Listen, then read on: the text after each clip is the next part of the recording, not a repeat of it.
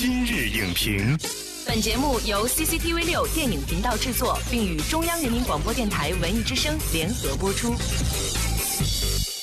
品头论足话电影，今日就评八分钟。大家好，我是姚淼。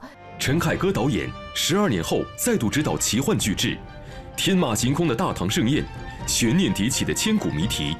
影片上映后市场反应热烈，陈氏美学能否再创巅峰？本期今日影评特邀影评人谭飞，带您探秘《妖猫传》的大唐瑰丽传奇。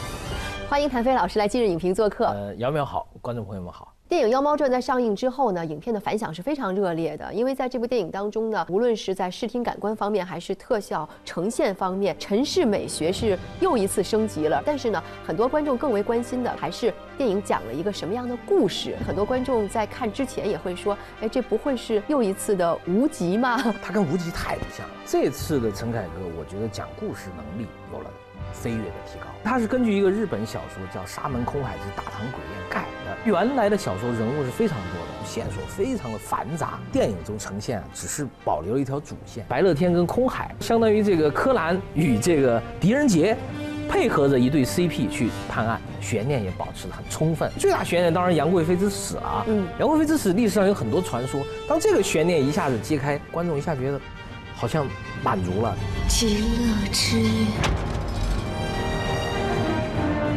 美中不足，我觉得有点前紧后松。后面还有一些戏，就是白龙跟丹龙的、跟杨贵妃之间的情感的一些戏，不少人就会觉得太松了。除了这样壮观的气象之外呢，其实电影还有一种气质，就是它的惊悚气质。《妖猫传》里的惊悚感，它是高级的，更多的是人内心的一种不安。因为陈凯歌导演呢，他可能内心的一个理念就是杀人不如诛心。它里面杀人的场面，你不会觉得说很恶心，嗯，反而是他那种诛心的感觉让你。一直忘不掉，甚至晚上睡觉的时候，眼前还出现那只猫的叫一声，然后它那个眼珠又是黄黄的，真的是让人觉得印象深刻。他不是昏迷，他中蛊了。这次在角色设置上，有的观众呢就很不习惯张蓉蓉版的杨贵妃，呃，觉得无论是从体型上还是从样貌上，都跟我们传统概念上的不一样。您怎么看待电影中对这些历史人物的还原呢？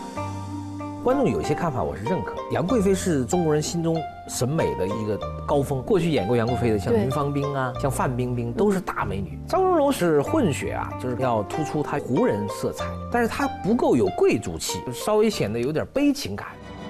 张黎，我是认可她的表演，她这种内敛劲儿，把一个帝王啊这种阴谋权术啊，和他这种不露声色的杀掉自己的爱人那种，在设计跟这个。贵妃之间，他甚至一点也没有迟疑的选择了设计，表演的还是到位的。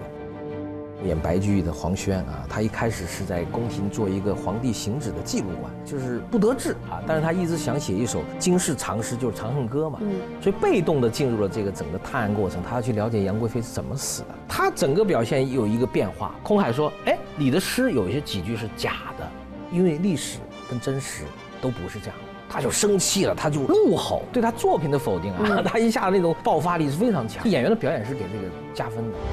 你为什么借纯情吟唱李白的诗？云想衣裳。花想容呗。那我们看到影片中的灵魂人物空海还有白乐天，呃，您觉得他们是不是象征着唐代的有识之士呢？角色设置有什么样的用意在其中呢？我觉得白乐天代表了就是那个年代的知识分子，气质上啊非常的高贵。最后他发现他没有把握住历史，可能历史中的很多虚无误导了他，所以通过这个妖猫的带领，他慢慢否定了自己。这种否定当然是很痛苦的。我们看到嫦娥，他还是在说玄宗。爱的是贵妃，实际上可能电影中呈现是他已经知道真实的情况是玄宗就想赐死贵妃。空海是佛家子弟啊，他本来是看破红尘、看破生死，介入了这个整个破案过程，对红尘、对生和死的这种哲学化的解读，这个过程他也寻找到了自我。那杨贵妃算一个知识分子吗？他应该也把他划入了知识分子，自己导演了一场盛大的。极乐之宴，跟各种人打交道，很多这种文化行为的一个重要的指导者。当然，其实杨贵妃的死是陈凯歌想表达，是她是一个夫权跟军权双重下的一个牺牲品。白龙、丹龙，我觉得他们那种少年气也是反映了在这样一个朝代吧，真正勇于反抗、敢于去追寻真相的，就是这群少年。观众看完。白龙就觉得特别感动，好像想到自己少年时代对一种美好的追慕和勇气。您觉得妖猫是一种什么样的寓意呢？其实妖猫更像是一个谋略的一个化身。表面上这个猫是复仇的嘛，它是白龙幻化的啊。凡是跟杨贵妃之死有关的人都被妖猫所害。妖猫本身带着就是陈凯歌。导演的自己的视角，就是他实际上是在解读历史上的未解之谜。我们从他的这个放大镜看到的是栩栩如生的个体，嗯，包括各个阶层，从皇帝到贵妃到知识分子，到最后真相呈现的某种悲凉感。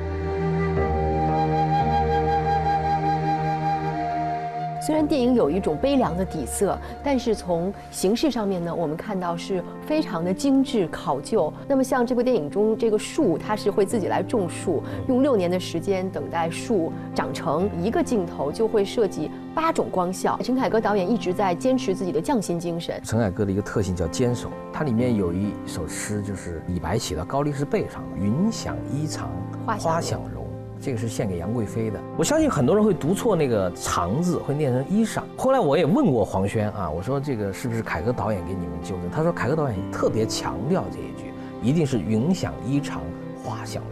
凯歌导演对这是细节的追求，就他一定要复原到当年的那种感觉。其实很多第五代导演也有类似的经历，比如说我们看到张艺谋为了拍《英雄》，一定要那个叶子黄，他就等到那个时候。他拍《十面埋伏》要在乌克兰去种麦田，还有一种坚守就是陈凯歌本身知识分子气质的一种坚守。他为什么那么喜欢唐代？哈，我觉得唐代里面有两种关键词跟陈凯歌导演比较吻合，第一个是理想主义，第二个是浪漫。所以他很想去那个年代追寻他的梦。这次的陈凯歌电影显得生命力旺盛。这个生命力是体现在哪里呢？他的那个极乐盛宴那个安排啊，那个所有的舞蹈啊场面，包括它里面。